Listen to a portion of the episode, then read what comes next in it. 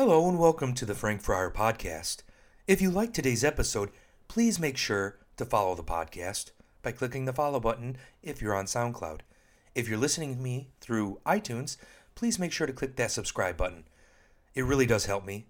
Thank you, have a good day, and enjoy the podcast. Hello and welcome to the 50th episode of the Frank Friar Podcast. And I was thinking about what I could do today in relationship to this nice milestone of, of 50 episodes. And really, all I kept thinking about in my heart, my mind is still dwelling upon it, is the Epiphany, which we celebrated this past Sunday. And the Epiphany has always been sort of an important feast day for me because this year's Epiphany, in particular, I was celebrating my one year anniversary as a deacon. You know, when I was able to begin preaching the Word of God at the masses. And one of the, the main points that brought me into seeking holy orders was this call and this desire to preach. So, as I was preparing for the feast of the Epiphany, you know, one of the things about this feast day, you know, particularly when I think about the Magi, is that it always presents me with a question. So now, being that I'm Nicholas and named after Santa Claus, I want to give that question to you. Why were the Magi looking up at the heavens? I think that's an important question for us to sit with. Why were they looking up at the heavens? I believe, in my opinion, that there was a desire within them, pushing them along to search for its meaning. What is this desire that rests within our hearts? And during much of their life, the answer was not to be found on earth, so they searched the heavens to find the meaning of their desire that rested within them. Unfortunately, the heavens did not give up its answer to the Magi.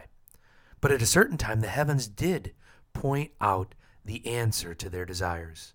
A star, a light from heaven, pointed out a location for them to find what it was their heart desired. The desire that rested in the hearts of the Magi was a, was a desire of encounter, an encounter that the things of heaven could not offer. This encounter called for a human connection. They spent their lives looking at things to satisfy, of course, his deep desires I've mentioned already, and finally the things themselves began to point out something else. Not a thing, but a person and the Magi used their intelligence with the aid of the star of heaven and discovered it was a king that they were looking for. Let us, let us think about the Magi entering into Jerusalem. They entered this beautiful city, declaring it was a king that they were looking for, even though there was a king that was already within the gates of the city.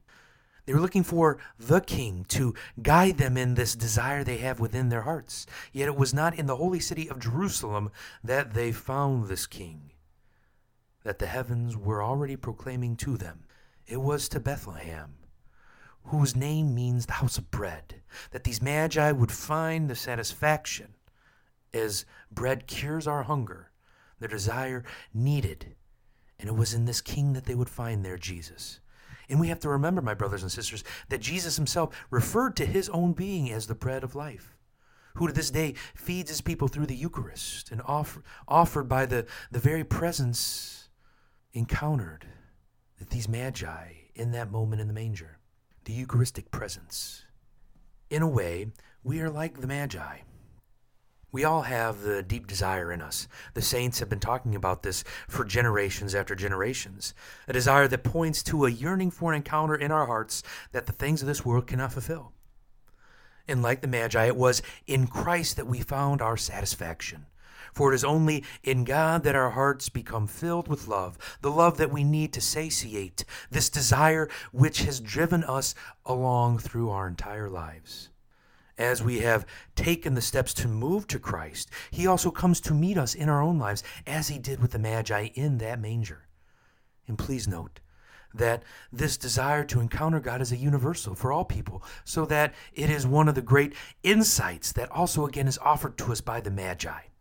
The Magi themselves symbolize this movement of the nations away from sort of paganisque practices and worship towards the one true God. During the Mass, we heard from the prophet Isaiah, who told us during that reading that the nations will walk in the God in the light of God and become free of the darkness that plagues them. And it all starts, of course, with the Jewish people. the king would be known amongst the Jews. The Magi are the fulfillment then of that vision spoken by the prophet Isaiah. And we, my brothers and sisters, are the fruit of that fulfillment. We are the nations walking the light of God now, made possible by our encounter with Jesus Christ, the Son of Mary. And like the Magi, after we encounter we journey now by a different way because there's no going back along the same way we took before we encountered Christ. Because Christ, with the Holy Spirit, transforms and makes all things new. And it is by the light of God given to us that we begin to see the way of Jesus Christ, the way that we are now called to. Also, during the Mass, we heard from St. Paul's letter to the Ephesians. And we have to remember that St. Paul tells us that we are partners in a promise with Jesus, a promise told by the gospel to us. And it was the desire in us that called us forward to secure that promise in, the li- in our lives through the church, which is the body of Christ, continued upon this earth. Let us never be afraid to share our gifts with Jesus in his body, the church, through our brothers and sisters who sit next to us like the Magi who carried their gifts on their journey for Jesus. We need to carry our own gifts and, like them, be willing to offer these gifts to our brothers and sisters who are members of the body of Christ. And my hope for us is this that in the days to come that we will all say yes to Jesus. And in that yes, particularly in the moments we are asked to share our gifts with our brothers and sisters and to all the people of God, who are particularly sent to meet us along this path given to us by Jesus Christ, that the Father asks us to care for as we continue in faith to journey with Jesus on this path. Thank you, my brothers and sisters, for being with me today and celebrating this 50th episode of the Frank Friar Podcast. Thank you for your prayers, and may God continue to bless you. In the name of the Father, and of the Son, and of the Holy Spirit. Amen. Hello from the Frank Friar. I hope you enjoyed my podcast today.